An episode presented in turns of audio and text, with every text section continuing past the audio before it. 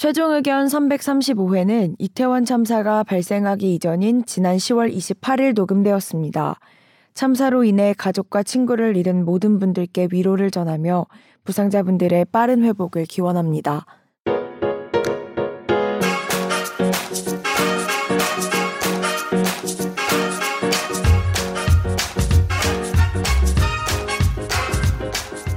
최종 의견 335회 시작합니다. 저는 진행을 맡은 박하정 기자고요. 오늘도 정현석 변호사님과 김선재 아나운서님을 모셨습니다. 안녕하십니까. 네, 안녕하세요. 돌아왔습니다. 파리지행. 네. 뭔가 네. 파리 스타일 같지 않아요? 지금? 그러게요. 그냥 추워서 아니 한 한국에 돌아왔더니 너무 추운 모델처럼 거예요. 입고 왔네요, 모델. 거긴 따뜻해요? 거기는 지금 이상 기후로 여름 날씨. 그래서 너무 좋겠다. 아, 반소매를 너무 좋은 게 내내 입고 다녔어요. 음.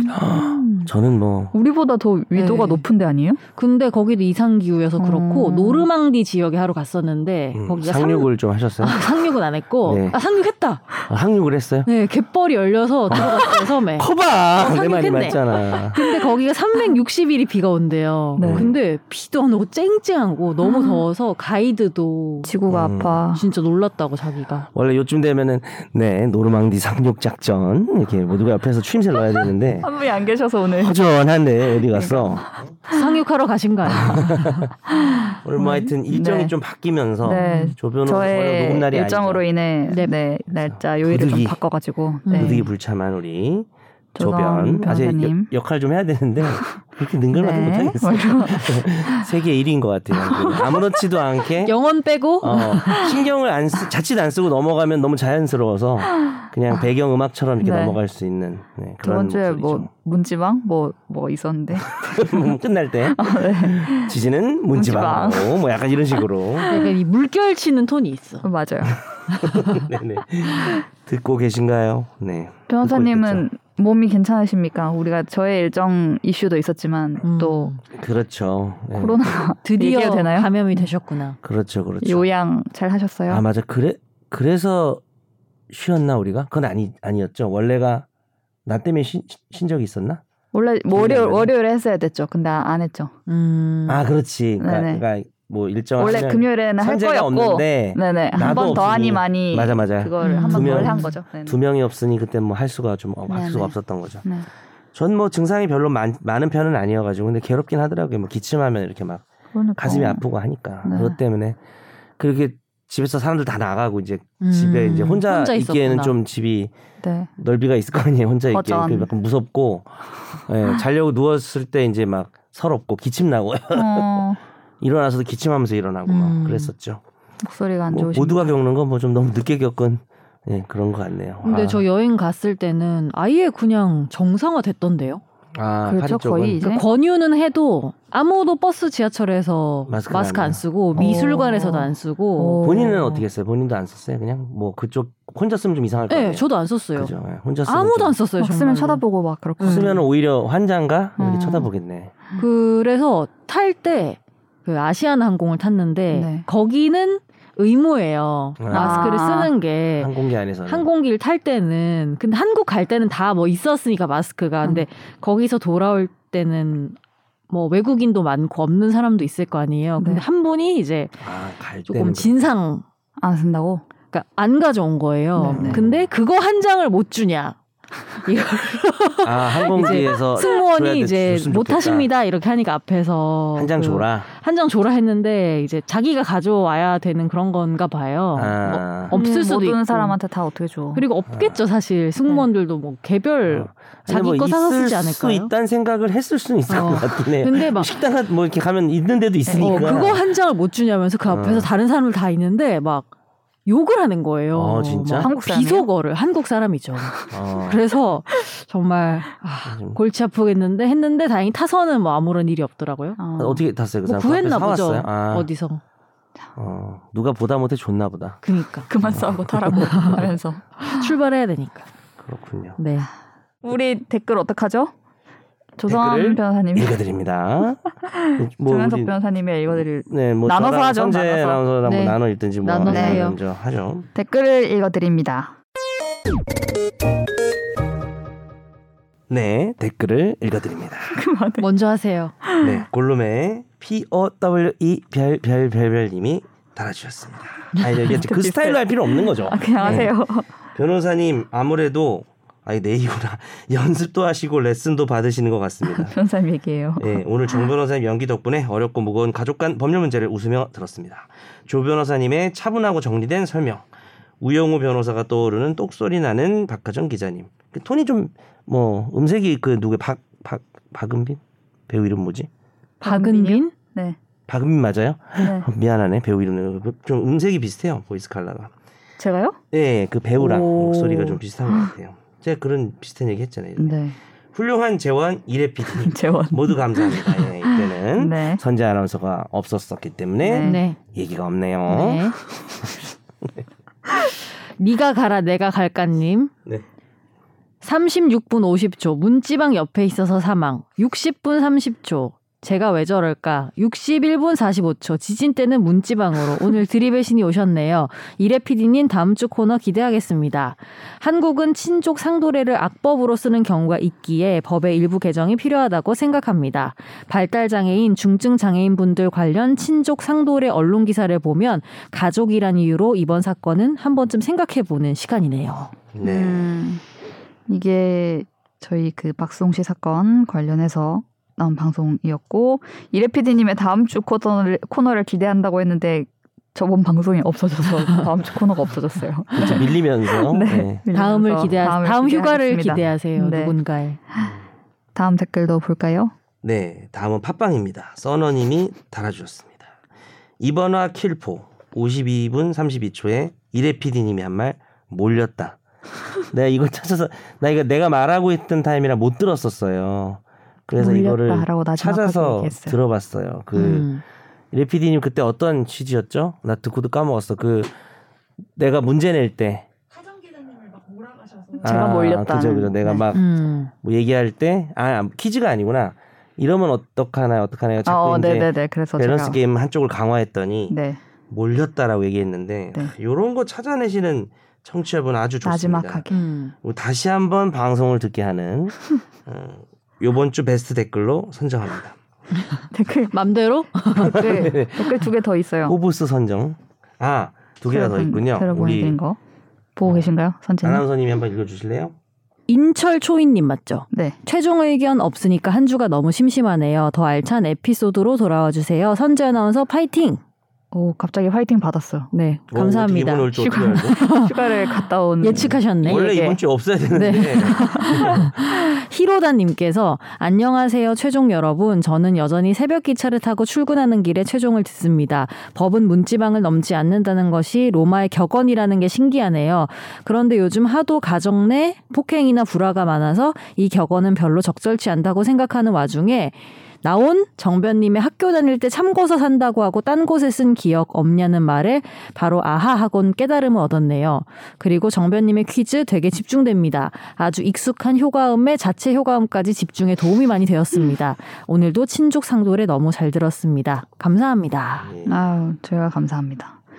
네, 댓글 저희가 쉬어가는 동안에도 이렇게 잊지 않으시고 또 이렇게 한, 없다고 심심하시다고 하시기도 하시고 해서 감사합니다. 감사하다고 네. 심심해 주셔서 감사합니다라고 하는 것 같아 좀 이상하긴 하지만 네. 많이 달렸네. 네. 아, 우리가 한 주. 쉬었네. 그러고 보니까 결국은. 그죠. 한 번 나가야 어. 될때 안 나간 네. 그때 저희가 또 부지런히 좋은 방송을 만들어 전달 드리도록 하겠습니다. 이게 왜 헷갈리냐면 우리가 지금 또 금요일에 좀 일찍 맞아요. 평소보다는 조금 일찍 녹화, 녹음을 하고 있어서 네네. 네. 네.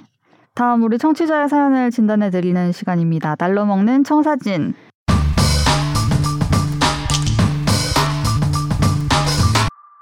안녕하세요. 샤이 청취자입니다. 저는 애니메이션 제작사에서 근무하는데요. 며칠 전 저희 회사로 민사소송 소장이 송달되어 받았습니다. 어, 실무 담당 부서로서 귀찮은 마음보다는 고품격 법률 팟캐스트에 보낼 수 있다는 기쁨이 훨씬 더 크더군요. 이러시면. 그러시면 안될 것 같은데. 웃음 웃음 보냈잖아요. 회사 분이 알아, 아셔야 되는데. 법무 담당이 변호사와 대응할 것이지만 업무 담당으로서 저도 기본적인 지식이 필요할 것 같아 기쁜 마음으로 문의드립니다. 사건. 당사는 2017년 애니메이션 제작을 목적으로 2억의 계약을 하고 2018년에 애니메이션을 제작해서 원고 회사에 납품했습니다. 원고 쪽에서 다시 당시에 검품을 했으며 잔금을 지급했습니다. 이듬해 9월 원고는 돌연 애니메이션 퀄리티 문제를 삼으면서 계약서상에 명시된 제작 인력 숫자가 참여했는지 답변하고 그렇지 않을 경우 민사상 책임을 묻겠다는 내용 증명을 보냈습니다. 당사는 굳이 대응할 필요성이 없어서 무대응했고요. 이후 며칠 전 당사가 납품한 애니메이션이 기대에 미치지 못한다며 계약 금액 2억 전액에 대한 민사 소송을 내었습니다. 계약서에는 아, 애니메이션 계약서에는 관행에 따라서 계약 금액의 근거로 투입 인력 숫자 곱하기 기간 곱하기 인건비를 기준으로 한 계약 금액의 근거가 부록으로 들어가 있습니다. 하지만 계약서 내에서는 부록의 인력이 다 들어가야 한다는 조항은 없습니다. 당시 제작 시 부록의 모든 인력 숫자가 들어갔는지 확실하지 않고요. 당시의 작업자들은 퇴사한 상태입니다. 질문은요. 이 경우 저희 원고가 주장하는 아, 원고가 주장하는 투입 인력이 약속보다 적어서 퀄리티가 좋지 못하다는 논리를 깨는 쪽으로 가야 할까요? 2번, 정상적으로 종료된 계약 납품물의 퀄리티 문제를 삼아서 이렇게 많은 시간이 지난 후에 민사소송을 할 수 있는지요? 원인 행위 이후 혹은 결과를 인지한 뒤 몇 년 이런 제한은 없는가요? 3번, 소송 후 법원 결정을 통해서 소송 비용을 보전받는다고 해도 당사가 지불할 비용, 변호사비나 담당 직원 투입비, 예전 자료 찾는다고 일 안 하다 보면 생기는 비용 등 보다는 적을 것으로 보이는데 이를 보전할 방법은 없는지요? 마- 어. 마지막에 본인 얘기를 예전 자료 찾느라고 일 안 하는 그러신 건 아니겠죠? 네.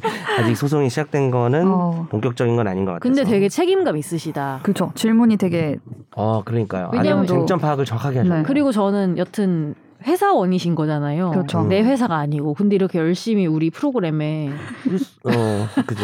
질문을 해준다는 게 좀 대단하지 않나요? 성진 그 아나운서도 자기 회사 일이잖아요. 성진 아나운서도 뭐 그러지 않나요? SBS를 위해서. 저는 여기에 그 자료 찾는다고 일 안 하다 보면으로 남고 싶어요.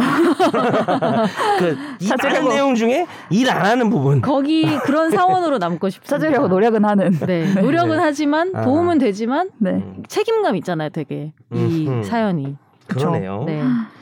그 이렇게 검품도 하고 잔금도 줬는데 이제 와서 딴소리를 하면 안 되는 거 아닙니까?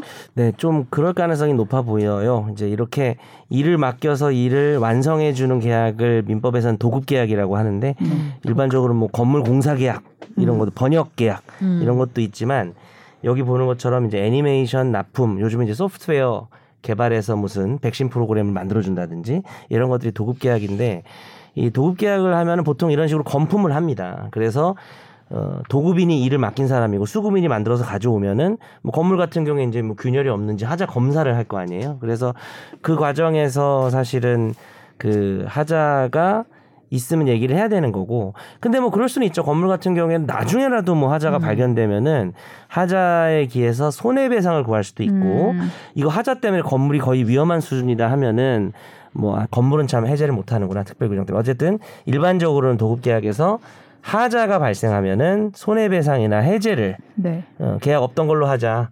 내가 준 돈 다 토해내. 이런 것도 원래 가능은 해요. 네. 다만 이 애니메이션 같은 경우에는 이미 만들었을 때 퀄리티는 봤잖아요. 그죠? 그러니까. 예, 충분히 봤고 나중에 보니까 퀄리티가 좀 별로야 뭐 이런 거는 사실 사유가 되지 않는 거고 음. 이게 만약 소송으로 가면 이제 핵심 쟁점은 인력 숫자를 지키지 않은 부분인 것 같긴 해요. 음. 그러면 이제 법원이 해석을 하겠죠. 이런 애니메이션 납품 계약에서 계약서상 써 있는 인력의 숫자가 반드시 준수돼야 하는 계약의 중요한 부분인지를 검토할 거고요. 네. 어, 뭐 지금 섣, 먼저 단정하기는 어렵지만은 어, 어쨌든 도급은 결과로 말하는 계약이다 보니까 네. 어, 인원수가 무슨 뭐 20명이 투입된다고 써 있었 지만 음. 실제로 뭐 20명이 아니었다. 네. 어, 그렇다고 해서 뭐 자기가 준 돈 2억을 다 토해내라. 어, 상대방의 주장이 받아들여질 가능성이 좀 낮은 음. 것 같습니다. 네. 그럼 비용은요? 그죠. 그게 제일 궁금한데 지금 일 2억, 안 하다 보면 2억짜리 생각해요. 소송 같은 경우에는 이제 변호사 보수에 관한 규칙이라 그래서 산입에 관한 규칙이라 그래서 그 계산 공식이 있어요. 네. 단순한 비례식이 아니고 그 소송의 속가가 커질수록 이제 비율은 좀 작아져요. 음, 우리가 뭐 음. 뭐 예를 들어서 1억짜리 소송에 얼마 받는다. 네. 그럼 10억짜리 소송은 10배가 되진 않아요. 어. 그보다는 음. 줄어드는 계산식이 있는데 2억 같은 경우에는 제가 이렇게 오다가 계산을 해보니까 변호사 보수로 책정된 게 천만 원 정도더라고요. 음. 어. 어, 그래서 이제 변호 근데 이게 성공 보수도 포함이니까 뭐 변호사가 예를 들어서 착수금 500만 원 받고 만약에 2억 막아내면은 성공 보수 나 10% 줘요. 이래가지고 하면은 이거 2위까지 했다. 그러면 이제 2,500을 음. 받는 거잖아요. 그러면은 보존되는 게 천만 원이니까 회사에서 비용 발생으로 1,500만 원 정도는 어 나간다고 어. 생각을 해야 되니까 어. 좀더 어쨌든 돈 쓰는 저렴한. 변호사를 찾아본다든지. 근데 이 법에 규정된 천만 원의 착수금 보, 성공보수금 합쳐 가지고 이렇게 해 주는 변호사는 거의 없어요. 있는데 그게 나야 빠꿈까 루비루가 제가 얼마 전에 사건을 너무 싸게 수임을 해가지고 네. 곤욕을 치르고 있습니다. 고생스러워 죽겠어요. 이기긴 거의 다 이겼는데 네. 생각보다 거기서- 힘들지. 너무너무 힘들고 여기서 나오는 거에 비해서. 돈보다도 제가 좀 적게 해줬어요. 근데 사실 음. 사건이 크죠. 어. 사건이 이제 몇십억이다 보니까 그럴 때 이제 좀 너무 작게 해주다 보니까 네네. 예 정말 몇 년을 고생하고 음. 힘드네요. 정확하게 하는 게 제일 좋은 것 같아요. 맞아요. 많지도 그러니까요. 적지도 않게. 괜히 싸게 사람 음. 마음이 또 저는 설득하면 설득 잘 당해가지고 그런 거. 근데 왜 이 얘기해줘? 그리고 이번 질문 중에 답을 안 한 게 하나 있네요.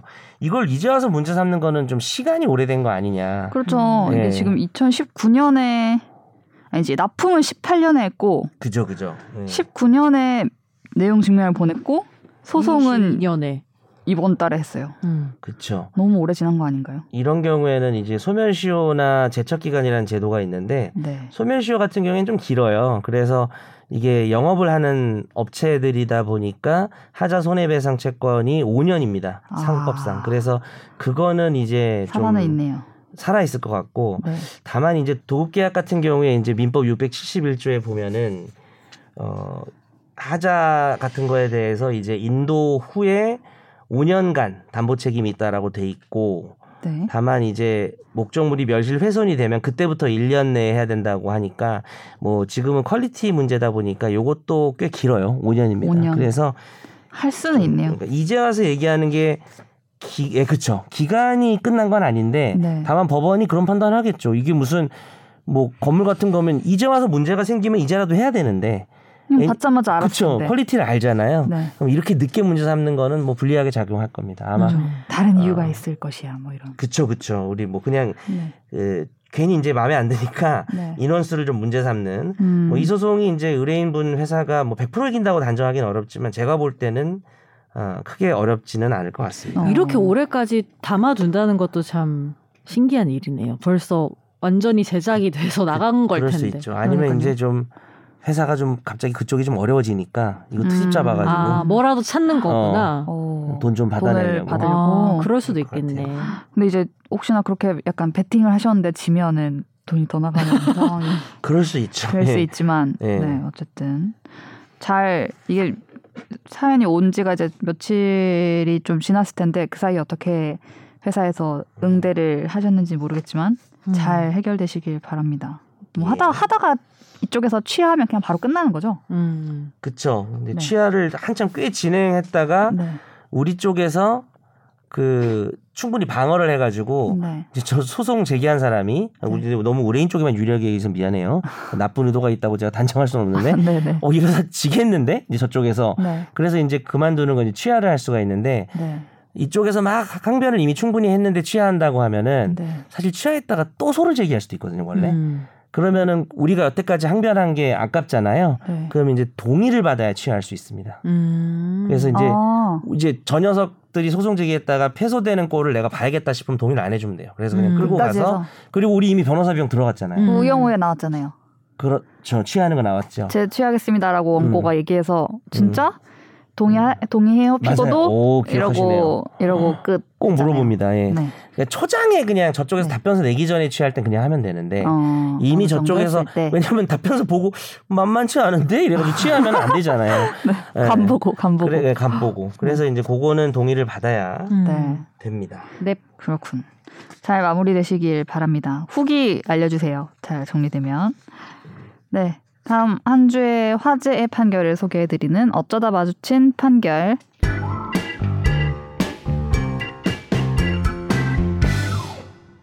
비마트 노동조합 간부와 조합원들인 A씨 등은 서울 강서구에 있는 비마트 강서점에 침입한 혐의로 재판에 넘겨졌습니다. 이들은 당일 강서점을 방문한 대표이사 등에게 해고와 전보 인사 발령 문제를 항의하기 위해서 정문으로 들어가서 2층에 침입한 혐의를 받았는데요. 이들은 손님들이 있는 상태에서 부당 해고 피켓을 들고 임원진을 따라다니면서 부당 해고 그만하라 등의 고성을 질러서 30분간 위력으로 임원진의 현장 점검 업무를 방해한 혐의도 받았습니다. 1, 2심은 A씨 등의 혐의를 모두 유죄로 판단해서 일부에게는 벌금 150만 원에 집행유예 1년을 선고하고 또 일부에게는 선고유예 판결을 내렸는데요. 하지만 대법원의 판단은 달랐습니다.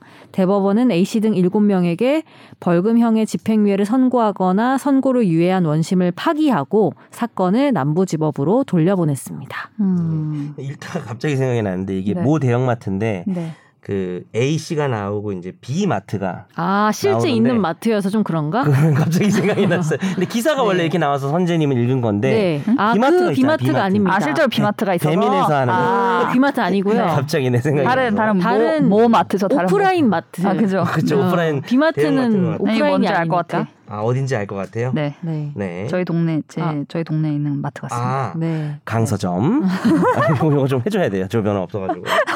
아, 목소리가 그렇게 좀 산뜻하게 안 나오네. 조변 산뜻한 목소리. 면 하이톤. 어 하이톤. 네. 사투리 섞여야 되고. 어, 네. 이런 이런 이런 톤이 아닌데. 조변 성대모사야 갑자기. 그래서 혐의가 네. 업무방해죄랑 그 주거 침입죄라고 우리가 소위 알고 있는데 여기 주거가 아니까 보통 이제 건조물 침입죄죠. 음. 근데 우리 예전에 그 바람 피려고 들어가는 어. 목적이 어. 주거 침입죄가 되다가 전화비채 돼가지고 안 됐죠 이제. 예, 안 되는 것처럼 여기서도 이제 마트가 되게 공개된 장소고 또 공개된 장소에서는 공개된 장소라고 해서 절대 건조물 침입죄가 안 되는 건 아닌데 어뭐 예를 들어 그 들어가는 방식 이런 게 되게 뭐 담을 넘거나 음. 무슨 이렇게 보안 이거 뭐라 그러지 바 차단 바 이런 거를 그냥 막 넘어가 버린다든지 음. 그렇게 된다면은 이제 되겠지만 이게 항의하러 들어가신 분들이 뭐 그냥 걸어서 들어갔다. 그래서 제지를 받은 것도 없고 네네 네, 뭐 그렇죠. 보안 요원 몰래 들어간 것도 없고 그냥 통상의 방법으로 그렇죠. 들어갔다고. 그래서 법에서는 아니에요? 이제 우리가 사실상의 평온 상태를 해치는 그런 행위 태양이 아니다. 음. 행위 태양이란 말도 좀 어려운 말이 좀 없어져야 되지 않나 싶은데 그 네. 태양 말고 네. 행위 태양이 이제 양태 뒤집어도 어려워. 어쨌든 그 어떤 모양새죠 들어가는. 음. 그래서 이 부분은 아예 무죄가 나왔고요. 그 다음에 또 업무방해죄도 무죄가 나왔습니다. 업무방해죄는 이제 뭐 위계라는 속임수를 쓰거나 뭐 위력을 쓰거나 이런 게 있어야 되는데 여기서 말하는 위력은 우리가 그 폭행죄나 이런 데서 쓰는 여러 가지 물리력 개념들 중에 어 어느 정도 단계의 어 어떤 힘을 사용하는 건데 이 당시에 이 말이 좀 웃기 있다가 좀 제가 피식했던 게 네. 어 뭐 앞에는 피식이 아니고 1, 2미터 이상 거리를 둔 상태에서 피켓을 들고 서 있다가 진행하면 좀 뒤따라다니고 음. 뭐 특별히 업무 진행을 마트 업무 진행을 막 물리적인 방법으로 음. 막 막아서고 이러진 않았고 욕설 협박도 네. 없었고 존댓말을 썼다 뭐 이런 말이 나와가지고 아 요구 사항을 얘기할 어. 때 존댓말을 응 그죠 사용하며 그죠 예, 그래서 우리가 이 어, 가는 말 고운 말 뭐 이런 가는 말 고운 말이 네. 뭐예요 어쨌든 예 욕설을 하지 않았대요. 예, 이런 네. 것 때문에 어, 마트가 그때 이제 현장 점검 업무 같은 걸 하고 있었는데 그 현장 점검 업무를 그냥 시행을 할 때 했대요. 음. 그래서 이 정도면은 업무 방해에서의 어떤 위력, 강력한 힘이 사용된 건 아니라 그래가지고 대법원 가가지고 다 깨졌습니다. 음. 어. 무죄가 나온 겁니다. 1, 2심은 다 유죄였는데. 아다 유죄였군요. 네, 뭐 낮은 뭐 음. 벌금 150만 원의 집행유예 선고하고 네. 또 일부는 선고유예하고 막 이렇게 거의 무죄스러운 판결이긴 했는데 음. 그래도 큰 차이죠. 그거는 명확히 차이죠. 네. 유죄 판결이잖아요. 근데 네. 이 사람들은 범죄자가 아닌 게 될 수가 있는 거죠. 이제 음. 돌아와서는 무죄 판결이 나올 걸로 보입니다. 음. 근데 부당 해고 문제는 여전히 해결 안 된 거잖아요. 그렇죠? 그러네요. 근데 뭐 이걸로는 내용을 알수 음. 없지만 그렇죠. 어쨌든 이런 이런 정도의 뭐라고 해 이건 집회라고 해야 될까요? 하여튼 이런 정도의 행동은 단체 행동. 어, 용인이 된다. 용인이 됐, 됐다는 음. 걸알수 있겠네요. 예, 기준을 또 잘 보셔야 됩니다. 또 네. 이거 됐다고 해가지고 무조건 이렇게 하다가 예. 또 그러니까 내 생각에는 네. 정면에서 이렇게 와서 충돌하는 게 아니고 뒤를 네. 따라다니면 괜찮을 것 같아. 그런 것들 요런 거. 그런 것도 요소가 어, 될수 있고. 따라다니고 이걸 생각해 보니까 안 되고 어. 그, 그다음에 이제 그뭐 슬며시 중간 중간에 끼어드는 거지. 또그 하는 사이 사이. 그죠. 무죄 업무 방해가 또 안 나올 수 있는 방식 중에 이제 뭐 마트니까 시식 코너에 가서 이제 만들든 족족 다 먹어버린다. 이런 식으로 해가지고 그 정도는 완전 업무방- 업무방해 아니야? 업무방해일 것 같은데. 시식을 되게 사랑하시나 봐요. 아니 업무방해 안 정말. 업무인데. 네. 마트에 시식하러 가세요? 두 분이. 아니 이건 시식 만드시는 분의 업무가 네. 있는데 주요 업무잖아요. 독촉은 안 하고요. 이제 만드는 족족 계속 먹는 거죠. 그리고 뒷사람 오면은. 아니면 이거 좀? 양보하면서. 그거를 이렇게 하나 들어가지고 임원진께 드리면서 내 근데- 의견을 근데 두 손으로 줘야 돼. 어필하는 거예요. 존댓말 해야 되니까. 네. 아, 미안합니다. 우리 저 네, 신관님인데. 네. 어, 네. 그래도 네. 무죄 나오셔서 무죄가 예. 나오실 거니까 네, 무죄 나오실 거 나오셔서 네. 축하드리면서 말해봤습니다. 다음 판결이 하나 더 있죠. 네. A 씨는 비의료법인이 운영하는 정신병원에 입원했습니다. 당시 입원은 A 씨의 누나인 C 씨가 병원에 보호 입원을 신청하고 전문의의 소견을 토대로 이뤄졌는데요. 이후 병원은 A 씨에 대한 입원 연장을 청구해서 기초자치단체장으로부터 기간 연장 통지를 받기도 했습니다. 그런데 병원은 이후 누나 C 씨가 보호 의무자로서의 요건을 갖추지 못했다면서 A 씨의 보호 입원을 자의 입원 신청에 따른 자의 입원으로 전환했습니다. 그죠. 이후 A 씨가 퇴원 요청을 하자 주치의 면담을 거쳐서 퇴원 조치를 했고 A 씨는 퇴원한 지 일주일 된 무렵 서울의 한 하천변 산책로에서 추락해서 사망한 채로 발견됐습니다. 아이고. A 씨의 어머니는 비의료법인이 정당한 이유 없이 임의로 자의 입원으로 전환하고 가족들의 반대에도 불구하고 퇴원시켰다면서 보호 의무 위반 또는 불법 행위로 A 씨가 정신질환이 악화해서 극단적인 선택을 한 것이라면서 소송을 냈습니다. 그리고 최근 서울중앙지법은 서울시와 비의료법인을 상대로 낸 손해배상 청구 소송에서 원고 패소로 판결했습니다. 음. 일단은 이렇게 되었어도 병원 측의 책임을 물을 수는 없다라는 거죠. 패소를 네. 했다라는 거는. 크게 네. 두 가지인데 하나는 이제 그 이- 정신병원 입원이라는 게 뭐 그냥 뭐 가족끼리 싸움 나왔을 때 막 정신병자로 네. 몰아가지고 사실 넣을 수도 있잖아요. 그래서 네네. 이게 아무나 할 수 있게 되어진 않고 여러 가지 필터링이 있고 또 관계가 중요하거든요. 음. 근데 이제 이 사건은 누나였죠. 누나가 네. 입원을 신청했는데 이 누나가 동거를 하는 친족이면 입원 신청 자격이 있어요. 음. 근데 이 사건에 이 누나가 동거를 하는 사람이 아니었대요. 음. 그래서 병원이 어 이 사람이 이, 이, 사- 이 환자를 입원 신청할 자격이 없네. 음. 그러면 이거는 환자가 자의로 음. 입원한 걸로 바꿔야겠다. 신청에 의한 입원이 아니라 자기 스스로 들어온 걸로 해야 되겠다라고 해서 바꾸고 나면 그럼 이제 이 사람이 나가고 싶다 그러면은 어 내보낼 수가 있는 거죠. 물론 그냥 내보내서는 안 되고 이 사람이 뭐 나가는 게 좀 문제는 없겠는지 이런 괜찮은지? 면담을 좀 하긴 네네네. 했대요. 어 그래서 이제 오늘 우리가 치료 감호를 다룰 텐데 지금 이건 뭐 치료 감호는 아니고 이분이. 범죄를 저질러서 그런 게 아니니까 그래서 본인이 자의로 입원했다가 자의로 나가겠다고 하면 사실 막을 이유가 없다는 점. 두 번째는 이분이 사망을 했는데 그게 정신병이 발현돼서 뭐 자살을 하거나 그래서 죽은 건지 누구인가에 의해서 살해된 건지 이런 부분들이 좀 명확하지가 않다라는 음. 거죠. 그래서 음. 결국은 병원이 이 유족들에게 손해배상 책임을 지지 않는다라는 1심 판결이 있었던 것입니다. 근데 음. 궁금한 게 음. 누나가 이제 보호자로서 뭔가 자격이 미달되면 다른 보호자를 지정해야 되는 거 아니에요? 그래서 저도 그 생각을 했어요. 어. 그냥 누나가 입원을 시켰는데 네네네. 이게 뭔가 부적격이다. 효력, 어, 부적격이라서 효력이 없으면 다른 사람한테 음. 이렇게 물어보거나 그런 게 아니라 그냥 바로 본인한테 이렇게 넘어가는. 그런 절차가 없는 것 같아요 음. 보니까. 그냥 네. 어머니도 지금 보니까 계시긴 계시는데. 왜안 네. 됐을까 사실 보호자로. 어머니는 동거하지 않아도 신청 자격이 되거든요. 음. 아 그래요? 네. 이게 뭐 민법 974조랑 관련이 있는데 그 직계 그러니까 혈족 배우자 네. 그건 무조건 돼요 동거 안 해도 그리고 음. 어, 배우자랑 별거해도 됩니다. 근데 친족은 이제 생계를 같이 하는 친족이어야 됩니다. 음. 그래가지고 누나 정도나 네. 뭐 삼촌 뭐 이 정도 되려면은 네. 동거를 하고 아니면 이제 같은 공간에 안 살아도 생계를 같이 한다고 평가가 돼야 돼요. 뭐 네. 부양을 한다든지 이렇게. 근데 그거에 해당하지 않았다고 하네요.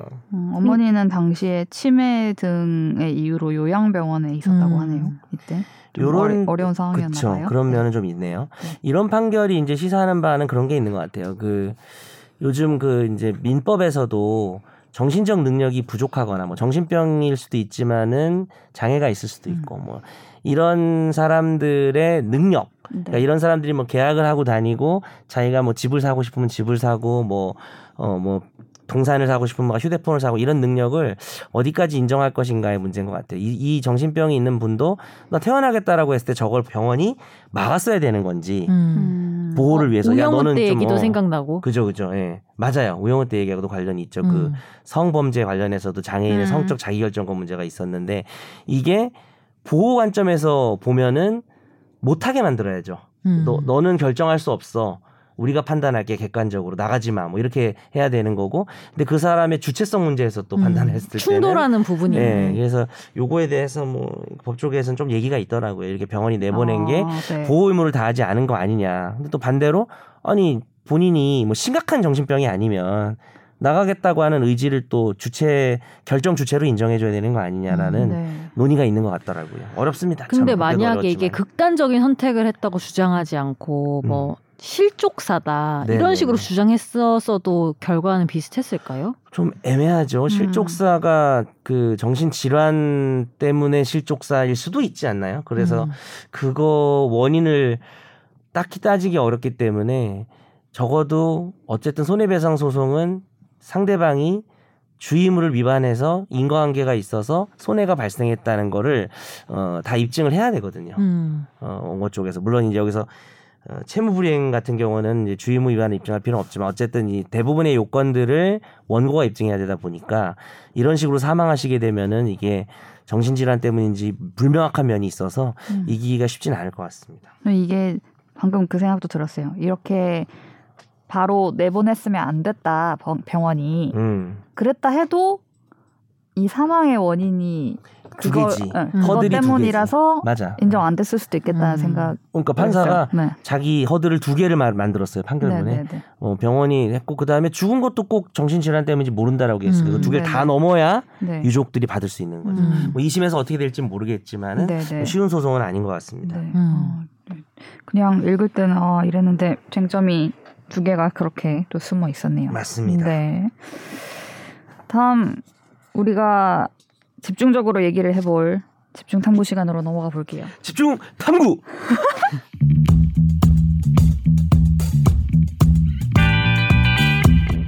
요즘 이거 안 하더라 조변. 제가 제가 한번 제가 한다고 해가지고 그리고 그 당신도 안 하잖아. 약간 제가 한번 약간 아 내가 약간 뺏었나 약간 이렇게 생각하시는 것 같았어요. 조변이 네네 제가 한번 제가 할게요 뭐 이래, 이래가지고 그렇게 생각하는 뺏겼다는 느낌을 가지고 있다. 아니 아니 자기가 내가 괜히 뺏었다. 어 자기가 괜히 막 이렇게 해가지고 하, 박하정 거를 빼서 나보다 이래서 자기가 안 해야지 이렇게 한 거 그런 걸 미안해 한다고? 그런 거 같았는데 뭐 네. 제 생각엔 네. 100%입니다. 예, 그럴 것 같아요. 아, 되게 마음이 여리신 분이에요. 네. 맞아요. 보고 싶네요 오늘 어디서 무엇을 하고 계시는지. 그러게요. 이따가 전화 연결. 네. 어 출소를 하루 앞두고 김근식이 다시 구속이 됐습니다. 음. 이 소식을 이 막 불거질 때 파리에 계셨죠? 아니요 그 전에 아 그런가? 네. 어, 출발하시기 전. 네네 이거 주제 너무 오래됐는데요. 저는 그거를 처음 접했어요 총리가 바뀌었더라고 영국에 아 맞아. 저 그거를 어. 몰랐어요 파리 가서 뭐 뉴스도 안 보고 네네. 하니까 아, 그 사이에 바뀌었군요. 그 사이에 아, 네. 영국의 총리가 바뀌었어? 음, 맞아요. 다양한 소식들이 바뀐 총리가. 어, name이 어떻게 되나요? 혹시 외우고 계신가요? 아직 못 외웠어요 못 플라인. 못 외웠어요? 예, 저도 아무도 모르네요. 얼굴은 알아요. 네. 얼굴은 알아요. 네. 얼굴 여기저기 많이 나오시더라고요. 네. 그분 인도인 출신 아닌가요? 아, 그렇군요. 인도계. 리, 인도계. 수낵이네요. 아 수낵 맞아 수낵. 리시 수낵. 네. 아무튼 갑자기 수낵. 주제가 좀 오래됐다 싶긴 한데 짚고 넘어가야 될 부분이라고. 그렇죠. 우리가 뭐 네. 김근식 얘기를 뭐꼭 하려는 건 아니기 그렇죠. 때문에. 네. 어, 어쨌든 뭐 이 정부에 있는 한국 법무보호복지공단에 가서 머문다라고 이제 그게 알려지면서 지역에서 반발이 있고 막 엄청 시끄러웠었죠. 의정부였나요? 네네. 음. 그래서 막 의정부 시장이 이 오는 차를 막기 위해 도로를 폐쇄하겠다 막 이런 얘기도 하고 그랬었는데 네. 결국 출소를 하루 앞두고 추가 범죄 사실이 확인됐다면서 검찰이 구속영장을 청구하고 법원이 발부를 했죠. 그래서 계속 더 수감돼 있게 됐습니다. 음. 그러니까 뭐 이 사람이 나오면 어떻게 할 것인가의 문제가 일단 좀 미뤄진 거죠. 네, 미뤄진 어차피 예, 거죠. 네. 또 혐의가 밝혀져서 제가 그때 공유한 것과 있었는데 다음 달 초에 또 한 명이 나온다는 기사가 또막 스멀스멀 나오고 있던데 수원에서 또 연쇄 성폭행범이었던 사람이 11월 5일에 나온다라고 또 이제 나오더라고요. 근데 기사가. 이 네. 사람은 뭐 추가 범죄가 밝혀지지 않는 이상은 네. 그러죠. 나오 나오죠. 나오는 네. 거죠. 어떤 형을 다 살았으니까. 음. 수원의 네. 박병화라는 사람이네요. 네, 네. 그것도 여성 상대로 8차례?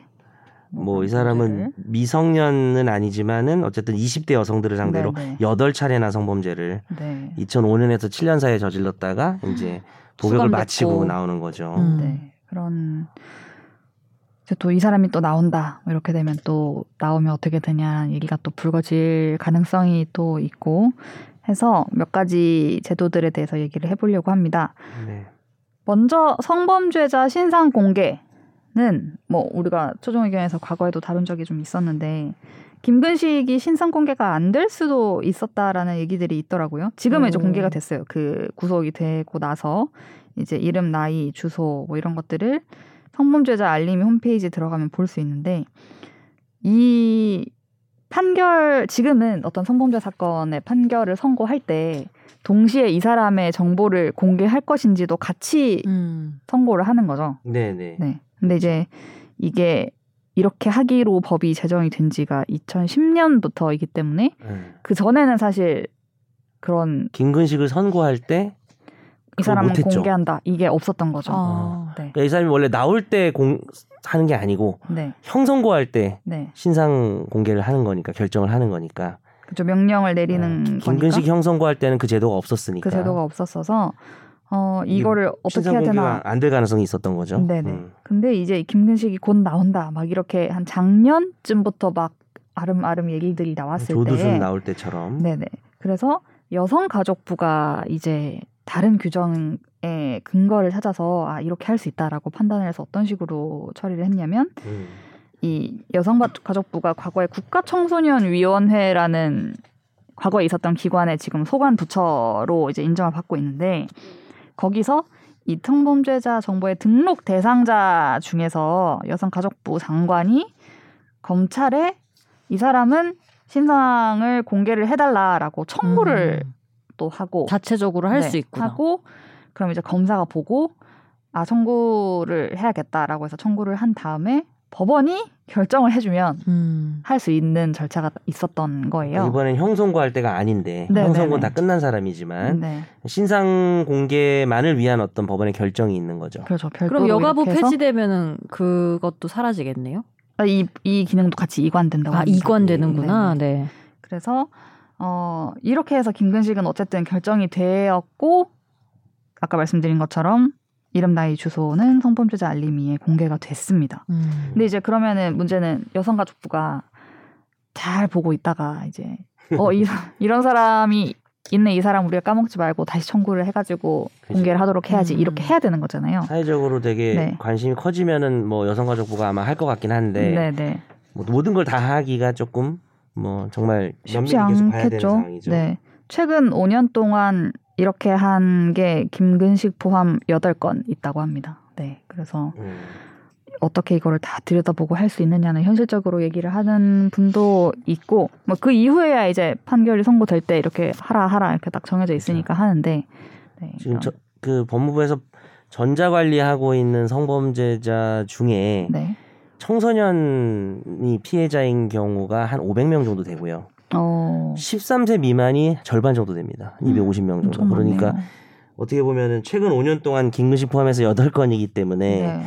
어, 그런 그거에 비하면은 참 이게 음, 어, 활성화되어 있다고 보기는 어렵죠. 이 네, 제도는 네. 어떻게 보면 이 규정을 이용해 가지고 그래도 여가부가 나름 네. 하고는 있지만 좀 부족함이 있죠. 네. 음. 그리고 아까 말씀드린 그 공개는 우리가 사이트 들어가서 보, 찾아서 보는 거잖아요. 그쵸. 네. 들어가서 보신 적 있으세요? 예전에 한번 본적 있습니다. 어, 그 뭐 그 변호사님 댁 주변에 이렇게 네, 그랬던 것 같아요. 저는 그거 그알 신정동 아, 엽기토끼 아 맞아요, 맞아요. 그때 어. 그 사이트 자체가 되게 핫해, 마비됐었죠. 네. 핫해져가지고 어. 저도 들어가 봤었던 기억이 나요. 하지만 들어가면 그 사람 볼 수 있다고 네, 해가지고. 근데 저- 결국 접속에 실패해가지고 아, 진짜? 누가 네. 불법으로 또 캡처를 해놨더라고요. 그거 캡처하면 안 되잖아요. 돌리면 안 되잖아요. 네, 근데 그렇죠. 많았어요. 그 불법 캡처. 그래서 얼굴을 어. 확인하긴 했다. 뭐. 아, 그거를 뭐 막 처벌하고 다니진 않을 것 같긴 한데. 음. 네. 근데 참 그게 또 그래요. 내가 만약에 우리 만약에 뭐 여동생이 있다. 어린 음. 여동생이 있어서 제가 보고 캡처해서 음.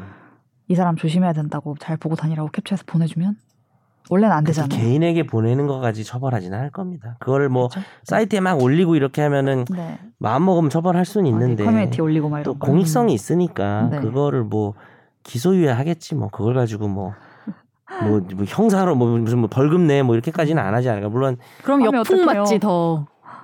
근데 그렇게. 하면은 어느 정도 음. 어느 정도 공익성이 있죠 어느 정도 그러니까 물론 그게 무죄가 나올 정도는 아니지만 네 그렇다고 네. 봐야죠 어쨌든 그래서 그 들어가서 보는 거인데 고지가 있더라고요. 저는 이건 한 번도 안 받아봤는데 인근 주민들한테 전 받아봤지롱 헉! 여의도 살때네 편지로 오는 거예요? 와요 그럼 누- 어, 어디 어디 정도 근처에 그게 살아야 아마 오는 우리가 거예요? 저? 딸이 있어서 온 것 같기도 해요 뭐 나도 이거 지금 음. 까먹었는데 무슨 네. 모든 주민한테 고지하는 건 아닐 수 있어요 음. 네, 제가 그 애가 있어가지고 어. 아들이든 딸이든 뭐 하여튼 애가 있어가지고 온 걸로 제가 기억하고 있어요. 관할 구역에 거주하는 아동 청소년의 친권자 혹은 법정 대리인이 음. 있는 가구에 보낸대요. 음. 그러니까 그래서 내가 아이가 있으셔서 어, 가는 거. 야 이거 봐라 채원아 이거 봐라 막 이렇게 해가지고 네. 보여줬죠. 근데 보여주면서도 참 네. 설명하기도 걔 그때 아주 어릴 때여가지고 네. 초등학교 1학년, 2학년이라 네네. 뭐 그걸 어떻게 설명해야 될지 어렵더라고요. 이번에 그것이 알고 싶다에서 실험한 거 보셨어요? 아 못 봤네. 그것이 알고 싶다에서 이제 아이들한테 뭐 이렇게 막 이 신상 정보 알림이 이런 걸 보여준 건 아니고 그냥 어떤 사진 보여주고 이 아저씨 뭐 낯선 사람 조심해 이런 거 함부로 뭐 이렇게 하자고 하면 하면 안돼 어. 이렇게 한 거예요. 그 더 동의를 실제로 받아서 그 문제 있는 사람, 그러니까 범죄 저지른 사람들 사진으로 아니요 그냥 그냥 일반 실험. 실험 아. 실험자 음. 남 어떤 남자 사진을 보여주고 애들한테 한 네 명한테 보여주고 엄마가 아 실험 그 조심해. 범죄자가 아닌 사람인데. 네네 그냥 조심해야 돼 이렇게 했는데 그 다음 날그 음, 음. 아이들이 하교할 때 어, 어. 이제 그 아저씨가 도- 그 근처에 가서 무슨 봉고차 같은 데에서 뭐 어. 키가 여기 빠졌는데 아저씨 손이 여기 안 들어가 아, 너가 좀 이렇게 좀 꺼내줄래 아, 이렇게 해서 애가 거의 차에 이렇게 들어가야 그걸 도와줄 수 있는 상황인 거예요. 그 어. 확 밀어서 애를 태워서 납치할 수 있는 어. 정도의 상황을 만들고 했는데 한 두 명 세 명인가는 안 해요. 뭐 다른 어른한테 부탁하세요 하고 갔어요. 요즘은 많이 안 하긴 하죠. 그거 근데 안한 보여줬어도. 명이 그걸 어. 도와줬어요. 애가 착해 착하니까 아. 이렇게 들어가 가지고 이렇게 아. 키를 꺼내주고 그냥 얼굴을 기억하는데도. 그러니까 애는 그 어제 봤지만 모르니까 도와줬겠죠. 음. 그래서 도와주고 이제 실험이었으니까 당연히 아무 일 없이 뭐 잘 가 아저씨가 이렇게 하고 너무 혼내면 끝났는데 안 되겠다 또 집에서. 근데 이제 그거를 부모님이 다 보- 떨어져서 보고 거지. 있었는데 부모님이 그걸 보고 너무 놀래서? 우셨어요. 네, 이게 어떻게 안 되는 건가 뭐 이렇게 하면서 맞아요. 음, 갑자기 그 그게 또 갑자기 생각났네. 그게 또 제가 또 유튜브를 많이 보니까 유튜브에서도 그런 네. 시를 많이 하거든요. 네. 특히 이제 어 여자가 네. 젊은 여성이 가가지고 여자면 또 약간 경계심을 애들이 또풀 수가 음. 있잖아요. 음. 어 엄마 친구야 이래가지고 따라가 저기 가서 뭐나 네. 이거 잠만 도와줘. 그리고 이제 진짜 나쁜 게 도와준다. 실제로 그게 범행 수법이었잖아요. 음. 네. 그래서 요즘은 애가 학교에서 수업 듣는 교재 같은 거 봐도 뭐 이제 그렇게 나와요. 도와주죠. 어른이 도와달라고 하면은 어. 그 어른의 일은 어른이 도와주는 거다. 음. 아, 뭐 그런 식으로 교육을 하더라고요. 음. 그래서 요즘은 많이 안 가는데 그, 그 아래서 촬영하다가 그 한 아이가 그렇게 음. 도와줬구나. 네. 그 부모가 속이 막 어, 너무 무서웠겠, 무섭고 막 우, 우- 네. 또 너무 혼내면 안아줘야지 어. 가서. 어, 근데 얘기는 해야지 하지 얘기는 말라고. 해야지, 하지 말라고. 얘기를 해야 되는데 또 혼내면 또 안 돼요. 네. 아니 그래서 이제 그 고지가 음. 어쨌든 이제 10, 2011년부터 이 고지 명령도 이제 판결 선고할 때 할 수 있는데 당연히 이것도 뭐 그 이전에 소급이 막 몇 년 전 사람까지 다 보내 이런 건 아니니까 음. 뭐 당연히 이, 이 제도의 틀에서 빠지는 사람도 있을 것이고 그래서 네 그런 문제들이 지적이 되고 있고 그리고 또 제가 드는 생각은 신상 정보를 등록하고 공개하고 이렇게 알림에 띄우고 또 일부는 고지를 하면 달라지는 점이 이 쓸까? 4분의 3이면 그래도 어린이들의 비율로 봤을 네. 때.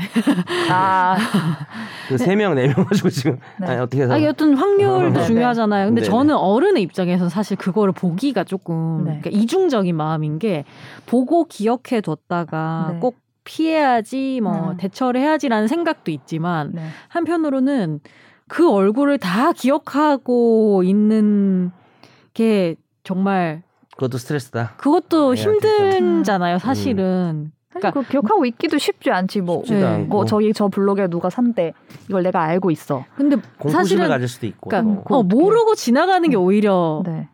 더 그러니까 어른의 입장에서는 그런데 근데 어린이는 4분의 3의 확률이니까 지금 이 실험에서만 음. 네, 보면은 사실 그래서 효과는 있다고 봐야 되는 거 아닌가요? 그 유튜버가 했던 실험은 이제 그렇게 경계하지 않고 음. 그냥 임의로 음. 부모하고 얘기가 된 다음에 이제 애가 네. 놀이터 놀고 있으면 그런 경우에는 네. 많이들 따라갑니다. 예. 어. 맛있는 거 준다고 하면 절반 이상이 따라가요. 근데 이제 그나마 이제 그 아래에서 네. 했던 거는 전날 그걸 한번 치고 네. 하니까 이제 좀 네. 많이 따라가진 않은 거네요. 음. 이게 이 주변 사람들에게 미치는 효과 그리고 본인한테는 제가 뭐 이 이렇게 되신 분한테 직접 들어본 적이 없어서 모르겠지만 내 얼굴이 여기에 공개가 돼 있다라고 했을 때 이게 좀 억제하거나 이렇게 되는 효과가 있는지를에 대한 의문도 조금 있어요 저는. 없을 수도 별로 네. 효력이 없, 효- 실효성이 없을 수도 있을 것 같다. 약간 그런 생각도 든다는 거예요. 네네네 저는. 음. 그리고 어, 이 김근식의 출소를 앞두고 막 여러 대책들을 이제 법무부나 뭐 이런 데서 내놓을 때 치료 감호라는 이야기를 한 적이 있었어요. 지난달 얘기인데 소아성 기호증 아동 성범죄자에 대해서는 치료 감호를 확대하겠다라고 했고 이 개정안을 지금 입법 예고를 해놓은 상태고요. 이게 일단 이런 아동 성범죄를 반복하면 소아성 기호증이 있는 걸로 의심이 되는데 상당 기간 치료를 해야 되는 부분임에도 강제로 입원 치료를 할 수 있는 제도가 없어서 이걸 좀 보강을 하겠다라는 취지로 얘기를 했고요. 그래서 치료 감호 청구를 보호관찰소장이 신청을 할 수 있고 근데 이제 어떤 경우에 할 수 있냐면 전자장치 부착 준수사항을 막 어기거나 아니면 13세 미만 대상으로 성폭력 범죄를 또 할 것 같은 위험성이 있고 혹 또 소아 성교증 이 정신병력이 있는 사람 네. 이런 경우에 청구를 할 수 있고요. 그래서 그러면은 이게 정신 성적 장애인이라고 합니다. 그래서 이제 음. 정신적으로 네. 성적으로 네. 장애가 있다고 보는 수준이죠. 음, 이럴 때 치료 감호라고 하면 이제 법무병원이라고 하더라고요. 법무병원 국내 유일의 치료 감호 시설이래요. 네. 네. 음. 여기에 이제 들어가 있는 거죠. 사실 이제 치료 감호 등에 관한 법률이 이미 있어요. 그래서 네. 이거는 형벌하고는 다르고요. 형기를 마쳤는데 네. 어 이제 출소를 축하합니다. 다시 들어가. 이래가지고 다시 가두는 거예요. 음, 그래가지고 이 사람을 치료하면서 사회에 격리시키는 제도입니다. 음. 그래서 뭐 전통적으로 항상 논의가 있어 왔어요. 이거 이중 처벌 아니냐. 음. 왜냐면 어쨌든 법원에서 15년, 15년 끝났는데 가, 또 가두는 또 가둬서? 음, 어 이번엔 10년이야. 그럼 25년이잖아요. 물론 여기가 이제 감옥은 아니지만 어쨌든 너 처벌 더 받아야 되나? 이렇게 되는 논의가 음. 있지만 다른 나라도 그렇고 대부분 이제 치료 감호 제도는 있는 제도예요. 그래서 이건 약간 완충 지역 같은 느낌인 그쵸. 거죠. 그리고 쉽게 말하면 형벌이 아니라고 보는 겁니다. 음. 이게 형벌이면 이중 처벌이 되는데 어 그래서 이제 이 법 같은 경우에는 심신 장애나 뭐 마약, 알코올 이런 약물 중독 중독 이런 경우에 그 뭡니까 재범의 위험성이 있을 때 교육 개선 치료가 있으면 이들을 보호하고 치료해서 어 재범을 방지한다. 음. 뭐 그런 목표를 가지고 있는데 사실 이게 네. 치료 감호가 지금 성범죄자들을 대상으로 한 치료 감호 제도는 없는 거예요 현재 음. 살인죄 어, 살인죄에 대해서만 네. 어 이게 정신병의 발현으로 자꾸 살인을 하면 음. 20년을 살고 나왔는데 또 뭔가 실제로 뭐 우리가 비유할 때 이제 형사 정책학에서 뭐 사람을 바퀴벌레랑 똑같이 보는 거야 이 사람 정신병이 있어 서 음. 어, 죽여야지 음. 빨빨그로 돌아다니는데 뭐 이런 사람이야 그럼 이 음, 사람이 치료해야지. 사람하고 바퀴벌레를 구별할 때까지 가둬놓는 거예요. 그래서 이게 나가면 또 사람하고 바퀴벌레하고 똑같이 볼 것 같으면 계속 못 나가는 거죠. 음. 근데 이제 이번에 법무부에서 발표한 거는 네. 모든 성범죄는 아니고 네. 소아 성기호증이라 그래서 정말 뭐 어린이를 음. 대상으로 어떤 성적인 충동을 가지고 있는 소위 네. 서, 소아 성애자. 그쵸 소아 소, 네, 소위 네, 그렇죠. 음. 이 경우만큼은 어 아마 그런 취지일 것 같아요. 우리 사회에서 가장 취약한 계층이잖아요. 어린이가 더군다나 어떤 성범죄의 피해자가 된다면은 가장 비극적인 일 중에 하나죠. 그래서 근데 이게 또 정신병의 발현인 경우가 많잖아요. 음. 제, 그렇다면은 소아를 상대로 성범죄를 저지르고 뭐 20년을 살고 나왔어도 또 그럴 수도 있기 때문에 음. 이런 경우에 치료 감호를 할 수 있도록 하는 제도를 이제 만드는 어, 법 기존의 치료 감호법을 개정해서 네. 내용을 추가하는 게 되는 것이죠. 그 전문가들 말로는 그건 소아성의 경우에는 진짜 재범 확- 확률이 높다고 그러더라고요. 맞아요. 실제 통계도 음. 일반 성인 대상 성범죄보다도 훨씬 높고요. 음. 재범률이. 음, 그래요. 예.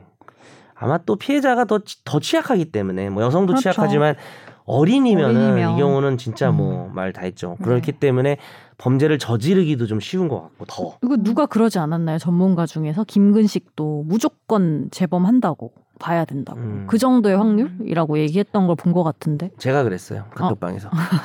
음, 전문가가 아니었어요. 그렇군요. 이수정 교수 뭐 이런 사람 아니에요? 모르겠네. 하여튼. 네. 아무튼 그래서 이런 공간에 가면은 뭐 충동 조절 훈련, 뭐 감각 자극 치료. 어, 진짜 치료네. 동의할 때는 성충동 억제 약물 치료 이런 것들을 그거는 이제 동의 받아서. 네네 아직까지 뭐 약물을 것들을 막 네. 입 벌려 요즘 넣고 이렇게 못하니까 이런 거는 네. 뭐 우리가 이제 뭐왜 그런 얘기까지 나오잖아요 화학적 것에 뭐 음, 이런 얘기까지 그렇죠. 나오는데 그거는 이제 좀 인권 침해 소지가 너무 강해서 네. 사실 마음 같아서는 이 사람들이 저지른 범죄 내용을 듣고 나면은 화학적 거세가 뭐예요 물리적 거세라도 좀 해야 되지 않나 이런 생각이 우리가 그렇습니다. 기분적으로는 기분상으로는 들 수도 있어요 음, 네. 그거는 충분히 공감하는 내용입니다 근데 또 이제 모든 거를 우리가 뭐 감정에 의해서 할 수는 없으니까 근데 더 필요하겠네요. 그럼 시설이나 인력이나 이렇게 해서 그게 많이 문제네. 한다고 하면은 항상 뒤따르는 문제가 그거죠. 음. 이제 네. 하나밖에 없다면서요. 할 수 있느냐. 지금 음. 800명 정도 있대요. 이 법무병원에 머무르는 치료 감호 대상자가. 이 사람들 살인 뭐 관련 음. 그런 사람들이겠죠. 네. 근데 여기서 이제 정말 적극적으로 이 치료 감호를 하자. 막 이렇게 해서 우리가 관리를 하자라고 하면 더 늘어난다고 치면 특히 소아성 범죄자들이 네, 엄청 네. 늘어나는 거죠. 늘어난다고 했을 때에 천 명이 넘죠. 그렇게 되면. 지금 거기에 있는 의사들이 담당하는 환자가 전문의 한 명이 8, 90명을 보고 있대요. 음. 옛날에 나 어릴 때 초등학교 국민학교 한 반에 60명이었는데 그거보다 더 많네요. 더 많죠. 근데 이제 그냥 근데 그거는 그냥 60명이고 그냥 여기는 여기는 다 신경 써서 이렇게 해야 되는 다 정신적으로 그쵸. 좀 그런 문제가 그 나쁜 있는. 쪽으로 문제가 있고 또 네. 다양한 성인이고 게다가 그런 상황에서 병무병원을 하나 더 짓든 뭐 인력을 늘리든 여기에서 일하려면은 솔직히 우리가 언뜻 생각만 해봐도 엄청 힘들 네. 것 같은데 네. 전문의 정신과 네, 네. 전문의들이 예를 들면은 여기에 취직하려고 하겠어요 웬만한 조건으로는 그러니까 네. 사실 조건도 좀 좋게 해줘야 되고 네, 그 그렇죠. 사람들의 사명감도 또 있어야 될 음. 거고 음, 쉽지 않죠. 이게 이제 이미 뭐 다른 나라에서는 소아 성범죄자들 치료가 뭐 되고 있거든요. 미국 같은 경우도. 어, 그래요? 네. 그래서 그거 영상 보다가 제가 조금 뭐 오늘 주제하고는 약간 뭐 다를 수도 있지만 어 is it curable 이렇게 물어보더라고요. 이게 curable 하냐고? 치료가 됩니까? 음. 라고 아, 이제 영상에서. 네. 아, 발음이 그렇게 거지 같았나요? 나는 저는 그 그 이 범죄자한테 그렇게 물어본다는 줄 알았어요. 아 그 전문의한테 그 음. 안에 있는 그랬더니 아 우리는 치료가 가능하냐 불가능하냐라는 관점으로 접근하지 않는다. 어, 그러면 근데 그 말이 조금 어 와닿았던 게 우리가 하는 건 계속 충동 억제 훈련이다라고 얘기를 하더라고요. 그러니까 사실 이 그 소아 그 성기호증이나 이런 것들을 우리가 보면은 막 아, 미, 미친놈 아니야? 뭐 소위 이렇게 생각하고 그렇게 하지만 이게 그냥 없어질 수는 없다라는 거죠. 저는 이제 그렇게 해석을 했어요. 그냥 이거를 없애는 거는 거의 불가능하고 우리가 그것을 이제 사회적으로 그게 충동을 억제하고 그런 행동을 아, 안 하도록 이제 교육을 하고 다른 어떤 뭐 음악을 듣는다든지 뭐 이런 식으로 해서 계속 충동을 조절을 하는 거고 음. 그래서 결국은 이 사람이 나오려면은 치료가 됐다라고 본 봐야 이제 나올 수 있는 거잖아요. 근데 완전히 그게 제거되기는 그런 습성, 음. 그런 어떤 성욕, 그러니까 자기가 반응하는 그 성적인 이미 그게 입력이 돼. 있는 거니까 실제로 그 다른 방, 어느 방송국에서 SBS인가 그한 10년 전에 그런 실험이 하나 있었어요. 뭐냐면 이 범죄자들, 재소자들, 뭐 성범죄자도 있고, 뭐 폭행범도 있고, 아동 성범죄도 있고, 얘들을 놓고 그 사진을 한 100장을 보여줘요. 음. 거기 보면 성인 남성이 있고, 뭐 노인이 아, 있고, 뭐 어디에 반응하는지. 어, 남자 어린이 있고 여자 어린이 있고 뭐 성인 여성 있고 막 지나가요. 그러면서 성적 매력을 1점부터 7점까지 매기라고 하는데 얘가 점수 매기는 건 사실 페이크 페이크고 네. 얘가 이제 시선이 몇 초 머무른가 이렇게 음. 보더라고요. 어, 무섭죠, 그죠? 네. 근데 그 소아성 범죄자 외에는 뭐 오히려 무슨 뭐 남성 범죄자라면은 그냥 뭐 성인 여성에게 음. 더 시선이 오래 머무른다든지 이런데 이제 그 소아성 범죄자들은 어린이를 한 두 배 정도 더 아, 이렇게 그러니까 시선이 어떻게. 보면은. 자기의 의지로 사실은 하는 이게좀 충동 아닌 억제가 될 수 없는 정도라는 거네요. 그게. 그렇게 말할 수도 있고 저는 이제 약간 이런 생각을 해요. 그러니까 본성이 과연 바뀌는 게 쉽냐 음. 그런 기호를 가지고 있는 사람이 음. 아무리 옆에서 좀 이렇게 뭐 말하면 너무 인권 침해적이지만 좁혀면서 가르친다고 해서 음. 어린 어린이 쳐다볼 때마다 좁혀 뭐 그런다고 해서 이게 치료가 될까요? 이제 그러기는 음. 좀 어려울 것 같고 그럼 아예 그러면 사실은 그런 미국에 있는 시설 같은 데는 그쵸. 예. 그 격리한다는 데 의의가 있는 그런 건가? 개념인 거죠. 그래서 아니 근데 이제 이 사람이 그런 게 있어도 이제 만약에 뭐 저도 잘 모르지만 완전히 이게 충동이 억제가 되고 그, 그 이런 범죄를 저지르지 않을 거라는 그런 기호가 사라지는 건 아닌데 음. 그렇게 되면 이제 그걸 치료라고 부르는 게 아닌가 뭐 음. 이런 생각이 들더라고요. 근데 아마 뭐 쉽지는 않겠죠. 그래서 거의 사회에서 격리시키는 목적 저 사람을 뭐 치료하는 목적도 당연히 있지만은 음. 사회 방위 음.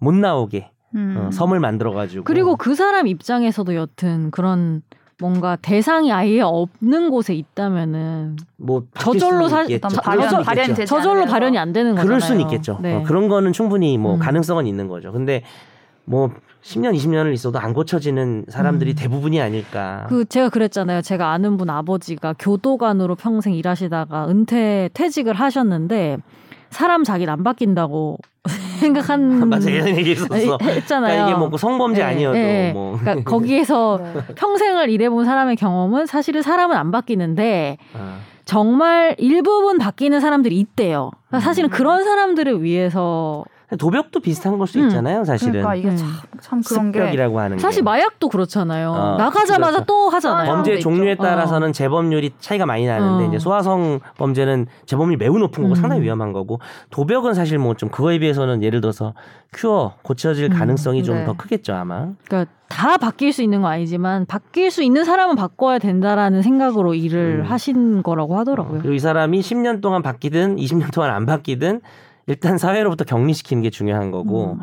우리가 또 마음 같아서는 어떻게 보면은 뭐 성범죄자들은 다 그냥 치료 감 그러니까 만약에 왜냐하면 아니 소아 성기호가 아니어도 성인 대상으로 해도 정신병적인 성충동 장애라는 게 있잖아 예를 들어 음, 서 자기 네. 충동을 그냥 억제 못하는 거야 나는 뭐 소아 성기호는 아닌데 성인 대상이지만 근데 그런 경우도 되게 위험한 거 아니에요 사실 위험하죠. 어 근데 아직까지는 이 이번에 이제 법무부가 네. 해가지고 추가되는 게 이제 소아성 기호, 아, 소아 소아성 기호증만 그런 거기 때문에 음.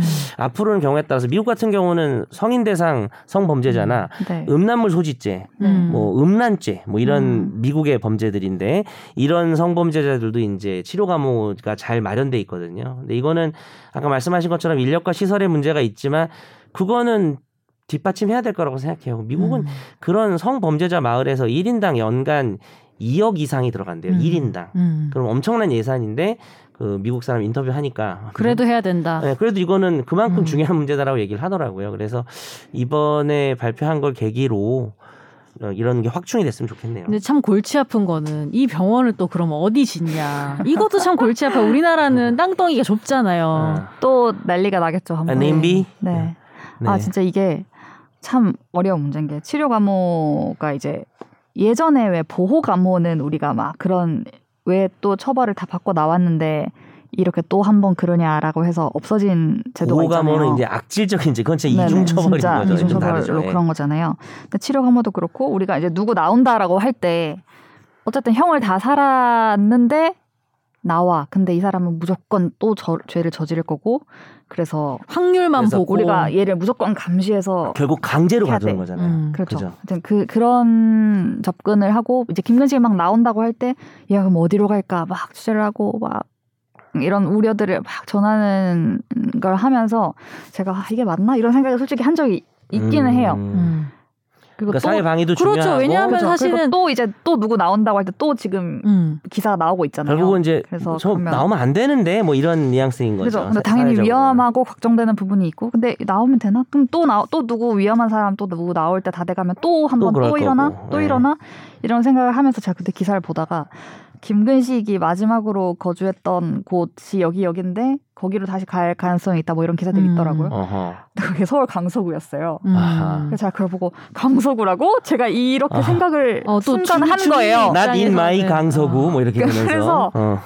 아, 강서구 이게 야드. 진짜 어려 어렵다. 음. 그러니까 본인이 또 주민이 돼 보니까 어, 네네 음. 그 생각이 확 또 들고. 제가 아까 치료 감호는 형벌이 아니라서 뭐 논의가 완전히 극복된 것처럼 이야기를 하긴 했는데 그래도 치료 감호도 말씀하신 것처럼 이중 처벌 여지가 전혀 사라진 게 아니어서 이번에 개정한다고 하는 것도 요건이 되게 까다로워요. 소아 성기호증 음. 판정이 나야 되고. 뭐 전자 부착 장치에 대해서 뭔가 위반 행위를 해야 되고, 되고. 이게 and 요건이에요. 네네. 그리고 뭐 범죄 저질 이 아동 13세 미만이어야 되고 재범 피해자가.